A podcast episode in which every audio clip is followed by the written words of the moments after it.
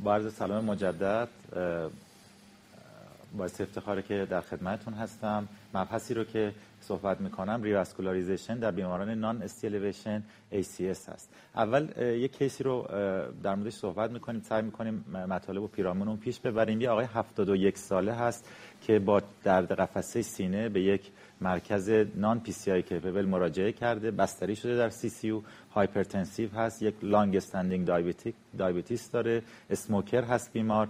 در physical examination blood pressure 100 روی 65 و heart rate 105 داره و در ECG تغییرات ST depression در lead های anterior رو ما می‌بینیم. آزمایش ها نکته مهمش در واقع تروپونین بالای بیمار هست کراتینین یک ممیز سه داره بیمار هموگلوبین بیمار 13 13 ممیز 9 هست و EF بیمار در اکوی که انجام شده در واقع ejection fraction 45 درصد هست.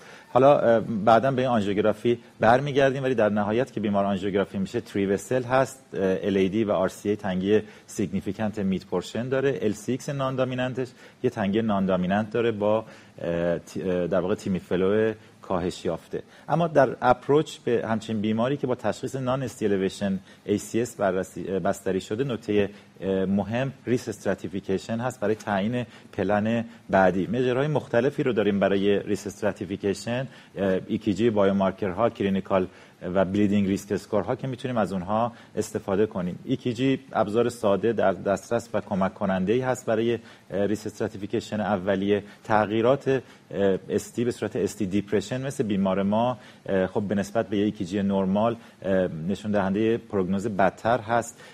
ST depression هم یه فاکتور کیفیه یعنی یه پیشگوینده کیفی و هم کمیه هم شدت ST depression تعداد lead های درگیر همه وسعت ایسکمی و پروگنوز رو نشون میدن. بیماری که transient ST elevation داره پروگنوز بهتری داره ولی به صورت به صورت modest ریسکش بالاتر هست و می‌تونه به ما کمک کنه. تغییرات T ارزش کمتری رو داره نسبت به ST depression ولی اگر در lead های متعددی باشه ممکنه اون هم یه مقدار اندکی در واقع نقش prognostic داشته باشه. یه سری هم تغییراتی داریم کمتر define شده ولی همراه با پروگنوز پروگنوز بدتر هست. مثل بیماری که تغییرات ECG تغییرات ST-T به صورت ST-T deviation داره یا اینکه Wellens sign داره resting U wave inversion و low QRS complex اینها مواردی هست که در واقع پروگنوز بدتر رو به ما نشون میده. از biomarker ها می‌تونیم برای تعیین پروگنوز استفاده کنیم. high sensitivity cardiac troponin چه مقدار اولیه‌ای که بیمار در بعد به مراجعه داره و چه تغییرات peak ش در در واقع تغییرات سریال به ما کمک می‌کنه. از نظر diagnostic accuracy troponin T و I در واقع معادل هم هستن ولی شاید برای تعیین پروگنوز troponin T ارزش بیشتری داشته باشه. بی ام پی و بی ام پی استرس همودینامیک رو به ما نشون میدن risk acute heart failure AF و در نهایت mortality رو می‌تونن به ما نشون بدن. بقیه biomarker ها در حضور این biomarker های دیگه شاید خیلی چیزی add نکنن و به هر صورت خیلی توصیه نمیشن. چیزی که خیلی در موردش صحبت میشه clinical score ها هستن. clinical score های مختلفی استفاده شدن مثل GRACE مثل TIMI که البته GRACE افتراق دهنده تره و بیشتر می‌تونه کمک کنه. risk MI mortality رو نشون میدن.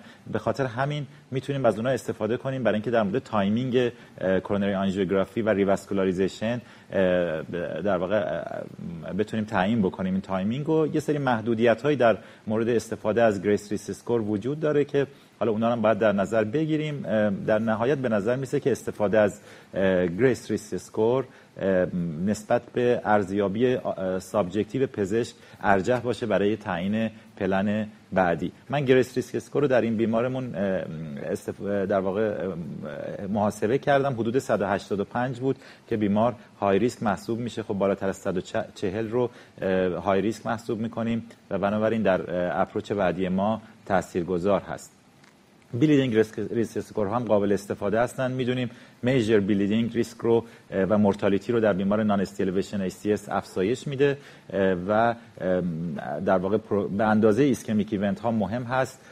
شاید هم impact بیشتری داشته باشه روی mortality در واقع score هایی مثل CRUSADE مثل ACUITY قابل استفاده اصلا یه مقداری الان با current practice ممکنه که validity اونها کمتر شده باشه ولی به هر صورت قابل استفاده هستند و یا اینکه می‌تونیم از ARC HBR استفاده بکنیم که البته که محاسبش سخته ولی به قابل استفاده. من حالا اطلاعاتم برای CRUSADE کافی نبود ولی تقریبا به نظر می‌رسه که بیمار با CRUSADE risk score بیمار high risk ی بود از نظر bleeding ولی بیمارمون وقتی در واقع criteria ی ARC HBR رو در نظر گرفتم high bleeding risk نبود هیچ کدوم از این criteria رو نداشت. به صورت در نهایت خلاصه این که GRACE risk score توصیه میشه. و از bleeding risk score هم می‌تونیم استفاده بکنیم. و ما مسئله مهم invasive strategy هست و timing اون. اول اینو بدونیم که routine invasive strategy یعنی که از ابتدا ما هدف داشته باشیم که بیمارمون رو به هر صورت تحت آنژیوگرافی و revascularization قرار بدیم در all comers یعنی در unselected patient ها mortality رو کمتر نمی‌کنه.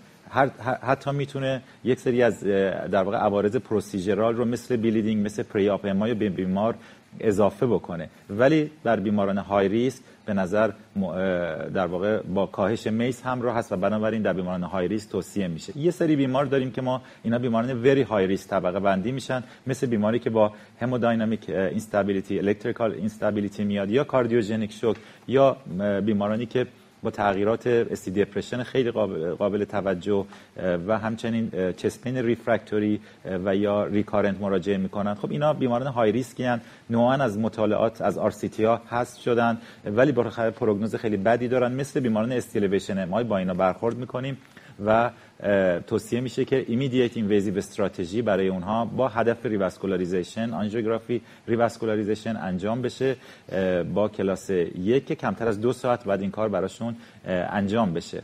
اما بیمار بیمارانی هستن که بیماران high risk محسوب میشن هر بیماری که تشخیص non-ST elevation MI رو در نهایت روش می‌ذاریم. یعنی آنزیم در واقع افزایش یافته داره. یا اینکه تغییرات ST dynamic داره و یا بیماری که GRACE risk score بالا داره. بیمارانی مثل بیمارانی که transient ST elevation دارن یا out of hospital cardiac arrest ی که البته cardiogenic shock نداشته باشه و علامت نداشته باشه و stable باشن می‌تونه تو این دسته قرار بگیره مثل بیمار ما. بیمار high risk محسوب میشه و اینا از early invasive strategy سود می‌برن. یعنی آنژیوگرافی با هدف revascularization در 24 ساعت اول که اینجا هم این برخوردم نسبت به برخورد delayed یعنی بعد از 24 ساعت در بیماران high risk هست که احتمالاً تاثیراتی رو ممکنه در کاهش MACE به خصوص ischemic related event ها داشته باشه. اثر روی mortality ممکنه خیلی واضح نباشه.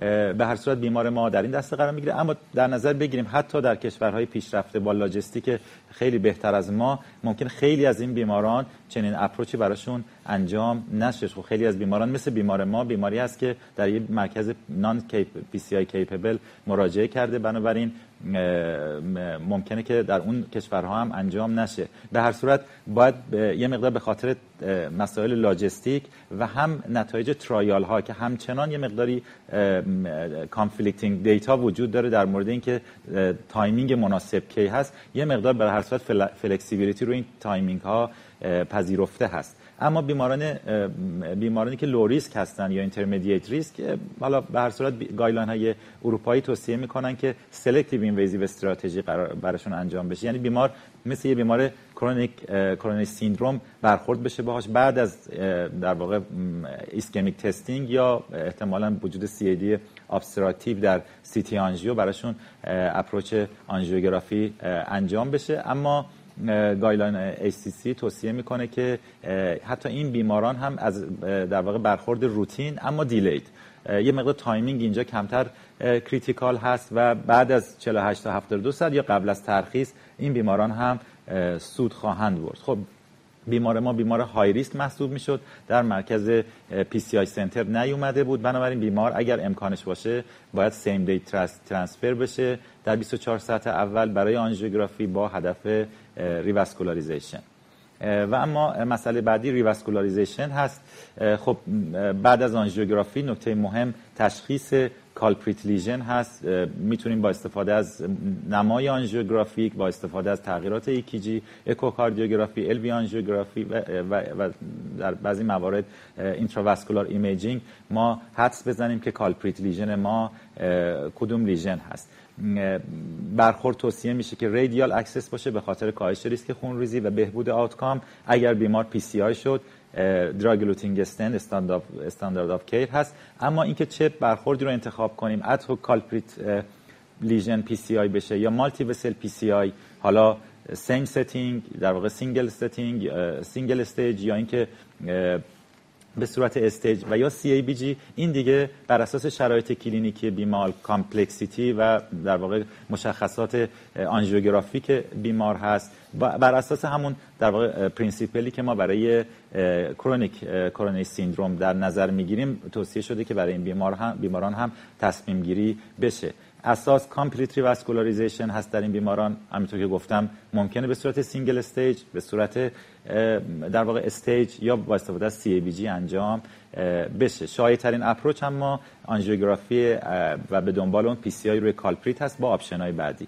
بیمارانی که یه مقدار optimal treatment براشون نامشخص توصیه بسیار زیادی است روی heart team approach به خصوص در بیماران complex heart team approach نشون داده که prognosis رو بهتر می‌کنه. می‌تونیم از scoring های مختلف مثل STS score در بیماری که ممکنه تحت CABG قرار بگیره استفاده کنیم یا بیمارانی که complex CAD دارن و ممکنه کاندید PCI باشن از SYNTAX score برای اونا استفاده کنیم و اینا کمک می‌کنه به heart team برای اینکه به تصمیم نهایی رو بگیرن. به هر صورت در نهایت بر اساس clinical status بیمار و در واقع مشخصات angiographic اکوکاردیوگرافی و سایر comorbidity های بیمار تصمیم بگیریم که کدوم بیمار رو براش PCI انجام بدیم و یا ممکنه که بیمار تحت CABG قرار بگیره. در مورد PCI همطور گفتم اساس complete revascularization هست در یک stage یا چند stage که واضحا ارجح ارجح بر culprit only PCI. اما option هایی که داریم immediate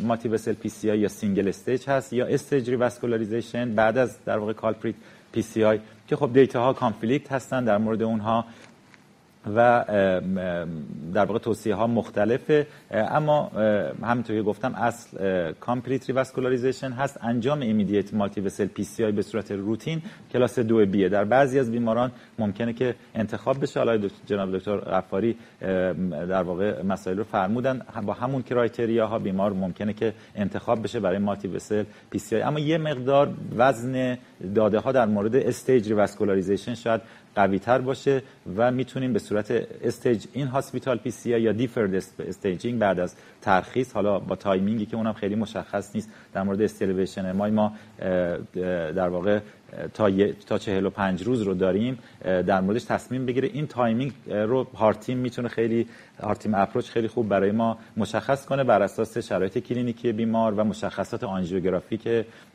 رگ.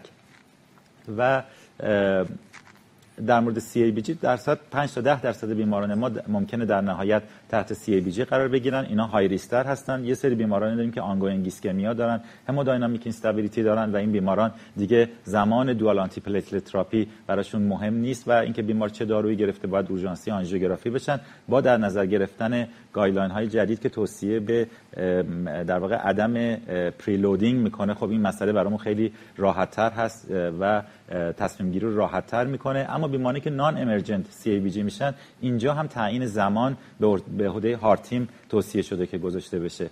اینکه suboptimal antiplatelet therapy کنیم و صبر کنیم تا PCI ریسک ایسکمی رو بالاتر می‌بره اما شاید کمتر از یک دهم درصد. اما اینکه بیمار رو با dual antiplatelet therapy بدیم برای CABG خب ممکنه ریسک خونریزی رو خیلی بیشتر تا بالای 10 درصد افزایش بده. بنابراین و مجدد تاکید می‌کنم اون مسئله اجتناب از loading یا pretreatment در واقع P 2 Y 12 inhibitor اینجا خیلی به ما کمک می‌کنه و این issue رو برای ما حل کرده تا حد زیادی. به هر صورت timing در نهایت با استفاده از heart team approach استفاده انتخاب میشه. یه سری در واقع criteria هم داریم برای قطع دارو که باز جناب دکتر غفاری فرمودن خب اگر اورژانسی هست و میشه زمان داد خب 24 ساعت بهتره که در واقع کلوپیدوگرل و ticagrelor hold بشه و بعد بیمار عمل بشه و در موارد elective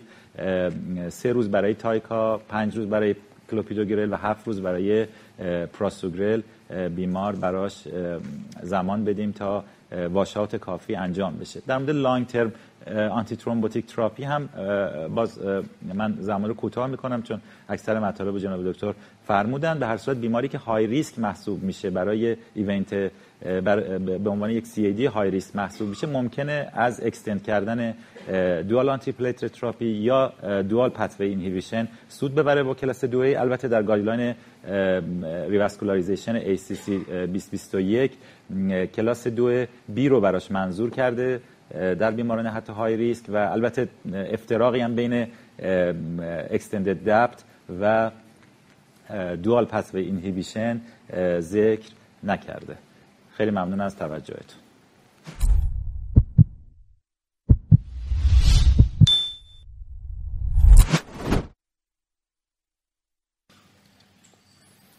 خب تشکر می‌کنم آقای دکتر. صنعتی بابت ارائه بسیار خوبی که داشتن. دکتر صنعتی حالا مطالبی رو که گفتید بخش زیادیش شاید قبلا هم تکرار شده بود برای همکاران. یکی از سوالاتی که همیشه مطرح هست این که مفهوم early invasive یعنی کی؟ چون میگیم early invasive در اولین فرصت ولی این اولین فرصت میشه چهار ساعت بعد ده ساعت بعد. یا اینکه نه واقعا میشه تو 24 ساعت نگه داشت. یعنی ما باید در کمترین زمان این رو بریم جلو یا اینکه نه بذاریم تو 24 ساعت انجام بدیم. این مفهوم early از چه چه, چه definition ی براش تعریف شده؟ ببینین اون time frame time frame ی که در واقع ذکر شده 24 ساعت هست. به نظر هم نمی‌رسه بیماری که در setting non-ST elevation ACS هست و حالا به عنوان high risk محسوب کردیم. ما اون گروهی که به عنوان در واقع بیماران very high risk خب اونا در معرض عوارض immediate هستند. ST elevation MI اختلال همودینامیک آریتمی و اونها رو باید بذاریم کنار که زمان بسیار مهمه مثل بیمار ST elevation MI باید باشون در واقع برخورد بشه. ولی این بیمارانی که در گروه high risk محسوب میشن با توجه به criteria یی که ذکر کردیم خب اینا ریسک ایسکمی در واقع event های جدی ایسکمی توی اون ساعت های اول خیلی زیاد نیست. شاید هم بعد از تشخیص بیمار مانیتورینگ کافی شروع درمان حالا آسپرین و anticoagulation کافی انقدر این مسئله مهم نباشه که حالا حتما بگیم باید زودتر این کار انجام بشه. time frame 24 ساعته داریم و همینطور که گفتم همچنان data conflicting ه. یعنی در این بیماران هم واضحا معلوم نشده که برخورد early نمی‌تونیم با قطعیت بگیم که موثر هست. mortality حداقل میشه گفت که احتمالا تغییری حتی نمی‌کنه. اون چیزی که ما با approach early invasive روش بیشتر تاثیر داریم شاید event های مربوط به ایسکمی مثلا refractory در واقع angina یا احتمالا ممکنه که MI یا urgent revascularization. بنابراین خیلی اینجا timing مهم نیست زمان داریم. همین timing هم یه مقدار رعایتش در setting ما واقعا دشوار هست.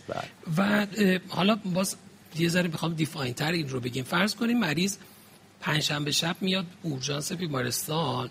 درهای cardiogenic و refractory angina اختلال همودینامیک electrical هیچ کدوم رو نداره. ولی high risk GRACE score حالا مثل این بیمار 190 داره. این بیمار رو بذارن برای روز شنبه صبح اسکجول کنن اول وقت کارش انجام بشه جمعه تیم بیاد و کارش رو انجام بده. چجوری اینا رو افتراق بدیم؟ ببینیم به هر اینا خود این بیماران هم که توی گروه های ریسک قرار می‌گیرن خودشون هم یه در واقع تیفی دیگه.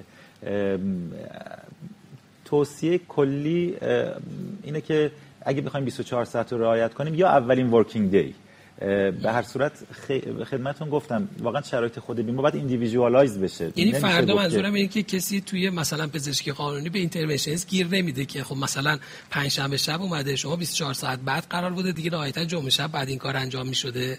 این چنین definition ی رو داریم که بعدا از نظر legal ی هم مشکلی درست کنه. همین early invasive strategy بر اساس guideline revascularization 2021 کلاس 2A هست. بله. بنابراین گفتم کلاس یک نیست که حالا ما بگیم به قول شما در پزشکی قانونی هم ممکنه اشکالی برسه مسئله لاجستیک مهمه. همیشه مشخصه که انجام یه سری procedure رو در روز تعطیل با عوارض بیشتری همراه بله. هست واقعا بیمار رو باید individualize کرد. همین گروه می‌تونن بیماری باشه که high risk تر باشه. خب آدم به اساس تصمیم می‌گیره پزشک بیاد انجام بده براش. ولی خیلی از این بیماران میشه به اولین working day در واقع postpone کرد. به شرطی که سه روز چهار روز تعطیلی نباشه البته. و خلاصه و جمع‌بندی اقدام برای non-culprit lesion در بیماران non-ST elevation MI رو فرمودید مثل بیماران ST elevation درسته؟ ببینید با این تفاوت که خب اونجا این, این که بیمار staged CABG بشه اینجا خیلی کمتر مطرحه. بیمار معمولا بیماری که به در non-ST elevation ACS به سمت CABG میره از همون ابتدا باید در موردش تصمیم گیری بشه بر اساس complexity CAD و زمانی که ما داریم myocardial salvage اینجا به اون صورت مطرح نیست. خب خیلی این بیماران تصمیم گرفته میشه که از همون ابتدا CABG قرار تحت CABG قرار بگیرن. حالا زمانش رو ممکنه متفاوت باشه. اینجا PCI و بعد CABG خیلی در واقع سناریوی کوچیکتری هست. ولی بله culprit PCI قطعا باید انجام بشه و stage single stage PCI اگر بیماری باشه که culprit lesion uncomplicated و راحت انجام شده باشه. با یه سری مشخصاتی که آقای دکتر فرمودن low complexity CAD باشه و lesion دیگه complex نباشه کراتینین خوب داشته باشه مریض با ماده حاجب کم بتونیم انجام بدیم همودینامیک stable باشه و lesion خب lesion high risk ی به نظر برسه. از نظر حالا در واقع threatened occlusion با توجه به اینکه خب ما در این بیماران ممکنه چند تا culprit active هم داشته باشیم می‌تونه مد نظر قرار بگیره کلاس 2 بی. ولی خب تمایل به سمت staged حالا in hospital بازم بر اساس مشخصات یا اینکه با رعایت یک فاصله اصول تقریبا همون خواهد بود. یعنی اون اصرار بر complete revascularization فعلا کمتره. complete revascularization توصیه میشه ولی نه در یک در آن بله. نیازی نیست یعنی ما فرصت برای complete revascularization داریم. حالا زمان و بر حسب شرایط بیمار باید تعیین بکنه و مطالعه COMPLETE هم حالا چه نتایج اولیه‌اش چه نتایج follow-up اش و حتی نتایج quality of life بیماران هم که اخیرا در کنگره 2022 مطرح شد باز به نفع اینه که complete revascularization در نهایت کیفیت زندگی بیماران رو بهتر می‌کنه و میزان symptom و علائمشون رو هم در follow-up ای طولانی مدت کمتر می‌کنه. استاد غفاری یه سوالی که همکاران پرسیدن من مطرح کنم نظر سوالشون این بوده که بیماری که بعد از دوازده ساعت از شروع دردش میاد شما البته تو اسلایداتون بود این موضوع هم فرمودید ولی بازم پرسیده شده بعد از دوازده ساعت. و امکان primary PCI نیست. آیا در این setting fibrinolytic therapy رو میشه try کرد؟ صدا میاد دکتر بله استاد. صدا بله. fibrinolytic therapy بعد از دوازده ساعت واقعا خیلی جایگاهی نداره. شاید تنها گروهی که توصیه میشه کتاب Braunwald با تحکید هست. افرادی هستن که زیر 65 سال دارن و واقعا ongoing ischemia دارن. یعنی مریض chest pain داره یا refractory arrhythmia داره یا failure داره. و ما امکان refer ش رو برای در واقع PCI نداریم. فقط در اینا اونم به سن زیر 65 سال که ریسک bleeding ش کمتر باشه. غیر از این نه. خیلی benefit ی نداره. خب این سوالم چون بله. بفرمایید استاد. همون بفرمایید. این سوالم چون پرسیدن من حالا از همه اساتید می‌پرسم. استاد غفاری شما نسخه دارویی آنتی پلاکتتون برای ترخیص بیمار چیا میشه؟ برای بیمار ST elevation MI و non-ST elevation MI رو اگه بفرمایید ممنون میشم. والا پارامترهای خیلی متعددی در انتخاب آنتی پلاکت مثلا P2Y12 مد نظره از پارامتر اقتصادی بگیریم تا high risk برای ischemia تا high risk برای bleeding واقعیتش این یه تصمیم گیری individualized کاملا. من خودم این که مریض داروی آنتی پلاکت ضعیف و قطعا بخوره ترجیح میدم به این که آنتی پلاکتی بنویسم که ممکنه نتونه تهیه کنه و استفاده بکنه. بنابراین همه اینا رو در نظر می‌گیرم برای مریض دارو تجویز می‌کنم یعنی اگر, بحث cost مطرح باشه شما ترجیح می‌دید اون چیزی که حالا حداقل cost کمتری به بیمار تحمیل کنه براش بذاری بله. اگه بحث cost بله. مطرح نباشه اگه خب cost نباشه بالاخره guideline based رفتار می‌کنیم که فعلا در اونایی که PCI شدن ما در setting در واقع ACS ارجحیتمون با ticagrelor ه اگه مریض culture ش انقدره که با, با مختصر dyspnea داروش رو قطع نمی‌کنه. ادامه میده و کاملا توجیه هست و نظر اقتصادی مشکلی نداره. خب guideline based رفتار می‌کنه. ولی اگر economic مشکل داره یا بیماری هست که مثلا ببحثیم که متوجه شد فلان دارو فلان عارضه رو میده قطع خواهد کرد خب در اینجور مواقع ترجیح میدم همون داروی ضعیف که مطمئن می‌خوره اونو ادامه بدم. و به طور بفرمایید استاد. به اضافه اینکه من در مریض هایی که واقعا high complex نیستن من switching، early switching رو همیشه مد نظر قرار میدم. یعنی P2Y12 قوی و ظرف یک ماه سویچ می‌کنم به ضعیف. در مواقعی که complex high نیستن. مریضی که یه discrete lesion داشته MI کرده شما PCI کردین یه استنت گذاشتین. خیلی ضایعه complex ی نبوده. من خیلی اصرار ندارم که P2Y12 خیلی قوی برای بیمار تجویز کنم. و مخصوصا با سی که الان استنت هامون دارن. یعنی استاد قاسمی که استاد ما سابقه طولانی‌تر از ما دارن واقعا در دو دهه اخیر استنت هامون خیلی safe شدن. in-stent thrombosis ما خیلی کمتر از دو دهه قبل است. ما زمانی که بیشترین ترومبوز استنتو داشتیم ضعیفترین داروها رو داشتیم. الان که کمترین ترومبوز استنتو داریم قوی ترین داروها رو داریم. این پارادوکس هم باید مد نظر باشه. و ممکنه در این setting شما آسپرین رو drop کنید. یعنی زمانی که می‌خواید de-escalation انجام بدید ممکنه به فکر بله. drop کردنش باشید؟ ببینید در این مطالعه TWILIGHT و چند تا مطالعه دیگه خب در واقع safety اینو تا حدودی نشون دادن که شما ischemic event تون میزانتون تغییر نمی‌کنه و bleeding تون کم میشه. با کلاس دو A شما در مریض که high risk برای bleeding هستن می‌تونید آسپرین رو بعد از یک تا سه ماه قطع بکنید و در ACS بعد از 6 ماه شما می‌تونید اصلا P2Y12 رو قطع کنید. تا اینا به شرطیه که بیمار ما high risk برای bleeding هست. واقعا indication محکمی داره که ما مجبور شدیم قطع کنیم. غیر از این خب خیلی توصیه نیست. استاد قاسمی خوشحالم که شما رو الان در خدمتتون هستیم نمی‌دونم تصویر استاد رو داریم یا نه. من شما رو دارم می‌بینم خب. دکتر جان.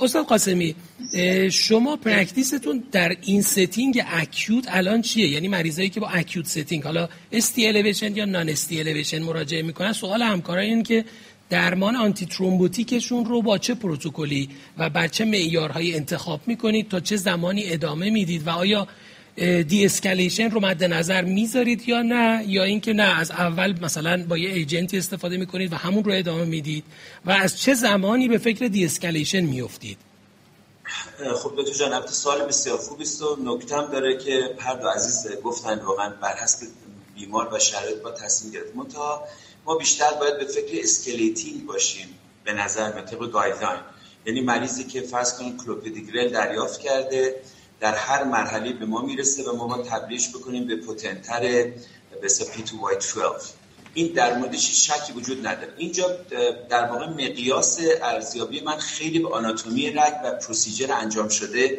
به نظر من من شخصا خیلی اینجا دیگه بهش باها میدم یعنی اگر یه خانمی با رگ های باریک مثلا استنتای دونیم طول زیاد یا شرایطی مثلا مریض داشته باشه شانس coagulation براش بیشتر یا به هر دلیلی من واقعا ته دلم یه خورده نگران باشه. سعی می‌کنم از ابتدا برای بیمار به اصطلاح یه potent P2Y از اول شروع بکنم به جای خود و این مریضا رو سعی می‌کنم de-escalate نکنم و یک سال کاملش هم براش داروهاش رو ادامه بدم dual antiplatelet رو بدم. اما از اون طرف قضیه مواجه هم با مشکل گرون بودن داروهای مثل ticagrelor یه مقداری عدم دسترسی به برندش که حتی خوشبختانه الان شرکت های ما واقعا بررسی ها نشون داده که ticagrelor ی که تولید می‌کنن شرایط مطلوبی داره قابل قبوله. یه بحث کاملا مستقلی است باید بشینیم ببینیم چقدر برای مریض high risk می‌تونیم مثلا یک داروی برند رو با پتانسیل کمتر در نظر بگیریم به جاش مثلا دیگری رو استفاده کنیم که برند نیست. ولی به هر در پاسخ دقیق به سوال شما من practice اولم می‌ذارم روی اینکه dual و بدم یک سالم بدم به طور کلی. بعد میام برای هر بیمار تصمیم خاص خودش رو می‌گیرم. مثلا ما مریض داشتیم که نیاز به یک جراحی ستون فقرات داشته مریض در حال اختلالات می‌دونی عصبی دراپ فوت پیدا کرده یه زمان از عملش بگذره از تاخیر در جراحی مشکلات جدی پیدا می‌کنه. دیگه سبک سنگین می‌کنیم می‌بینیم مثلا فرض کن مریض در شرایط ترومبوزش مخصوصا چقدر مقدور دیگه سبک سنگین کردن مریض است. خیلی اینجور مریض رو نداریم که همش توی به قول معروف هچل بیفتیم برای اندازه گیری این برنامه. ولی من در practice هم به این نتیجه رسیدم شخصا که حتی بر اطلاعات guideline که فعلا این یکی رو به guideline خیلی به به رعایت جدی داشته باشم و dual م رو کامل ادامه بدم. ولی تفاوت محسوسی علی‌رغم تمام اطلاعاتی که داریم escalating رو می‌دونیم در مورد P2Y12 potent یا اینی که مثلا با پتانسیل کمتر هست یعنی در مقایسه ticagrelor با و prasugrel هست با کلوپیدیگرل. ندارم. بنابراین بر حسب مورد تلاش بر این که هر کار دیگری که نیاز به قطع dual باشه و واجب نباشه به تاخیر بیفته ولی اگر واجب هست که این کار انجام بدم از high potent اگر بتونم dual ادامه بدم high potent رو بیارم به صورت low potency بیشتر ولی dual ادامه بدم اگر مجبور شدم مریض رو یکی از دو تا داروش رو که طبیعتا اگه بعد از 6 ماه باشه آسپرین رو باید نگه داریم براش نگه دارم و مریض رو مثلا برای جراحی بفرستم. میمونه فقط بیمارانی که من این کار به یه دلیلی براش می‌کنم و خطر ترومبوز داره یا حادثه ترومبوتیک یا در شرف وقوع براش به وجود میاد. این مریضا رو قطعا پیش اومده محدود. حتما بستری می‌کنم به اندازه کافی پوشش ضد ترومبوز براش توی یکی دو روز آینده میدم. حتی اگه لازم شد آنژیوگرافیشو اورژانس براش تکرار می‌کنم و بعد تصمیم گیریم رو ادامه میدم. یعنی باز این مریض در حالت بینابینی قرار میدم مثلا مریض استنت گذاری شده سه ماه قبل. یه دلیلی من از دوال خارج شدم. ولی بیمار می‌خواد یه عمل جراحی ارزم ستون فقرات انجام بده. این مریض رو در این شرایط گذاشتمش برای عمل جراحی ستون فقرات. مریض تعریق می‌کنه عرق سرد می‌کنه تغییرات استیتی مشکوکی پیدا می‌کنه. این مریضا رو من رها نمی‌کنم. مخصوصا اگه استتش در پروکسیمال یا پروکسیمال الیدی باشه تو لفت بینک خب طبیعتا اصلا این مکانیزم اجرا نمی‌کنم. بعد میخوابونم شرایط رو ارزیابی می‌کنم. در صورت نیاز آنژیوگرافی انجام میدم بعد پلنم عوض بسیار همالی. مرسی از شما. دکتر سنتی حالا باز این موضوع بخشیش احتمالا مربوط به بحثه که شما داشتید میشه. اونم اینه که اگر نیاز باشه به یه دلیلی به خاطر high bleeding risk بودن بیمار تغییری در درمان و مدت درمانش ایجاد بشه شما برای بیمار high bleeding risk تا کی ادامه می‌دید؟ تا اگه بیماری high bleeding risk نباشه با چه شرایطی ادامه می‌دید و کی به فکر extend کردن dual anti therapy هستید خب ببین اینجا بر اساس guideline خب ما بیماران رو می‌تونیم به عنوان از نظر bleeding risk high bleeding risk یا very high bleeding risk در واقع طبقه بندی بکنیم که جان غفاری فرمودن criteria ش خب اینجا option ها مختلفه. در بیماری که very high bleeding risk یعنی خونریزی active داره یا اینکه در صورت یک جراحی major در واقع unplanned غیر, غیر قابل تعویق داره. خب میشه در واقع خب اگر در واقع از ابتدا داروی potent شروع نشده باشه به هر صورت میشه که مثلا بعد از یک ماه هم ما drop کنیم در واقع آسپرینمون رو و با کلوپیدوگرل ادامه بدیم. با توجه به همون مسئله safety stent ها که الان وجود داره. یا در بیمار high risk از نظر bleeding در بعد از سه ماه ما می‌تونیم که دارو رو کلوپیدوگرل رو براش drop بکنیم. یا اگر بیماری باشه که از قبل تایپ مثلا به مثال ticagrelor گرفته باشه خب این ما رو بر اساس مطالعه TWILIGHT میشه که آسپرین رو بعد از سه ماه براش drop کرد. خب خیلی از این بیماران از قبل ما می‌دونیم که اینا high bleeding risk هستن.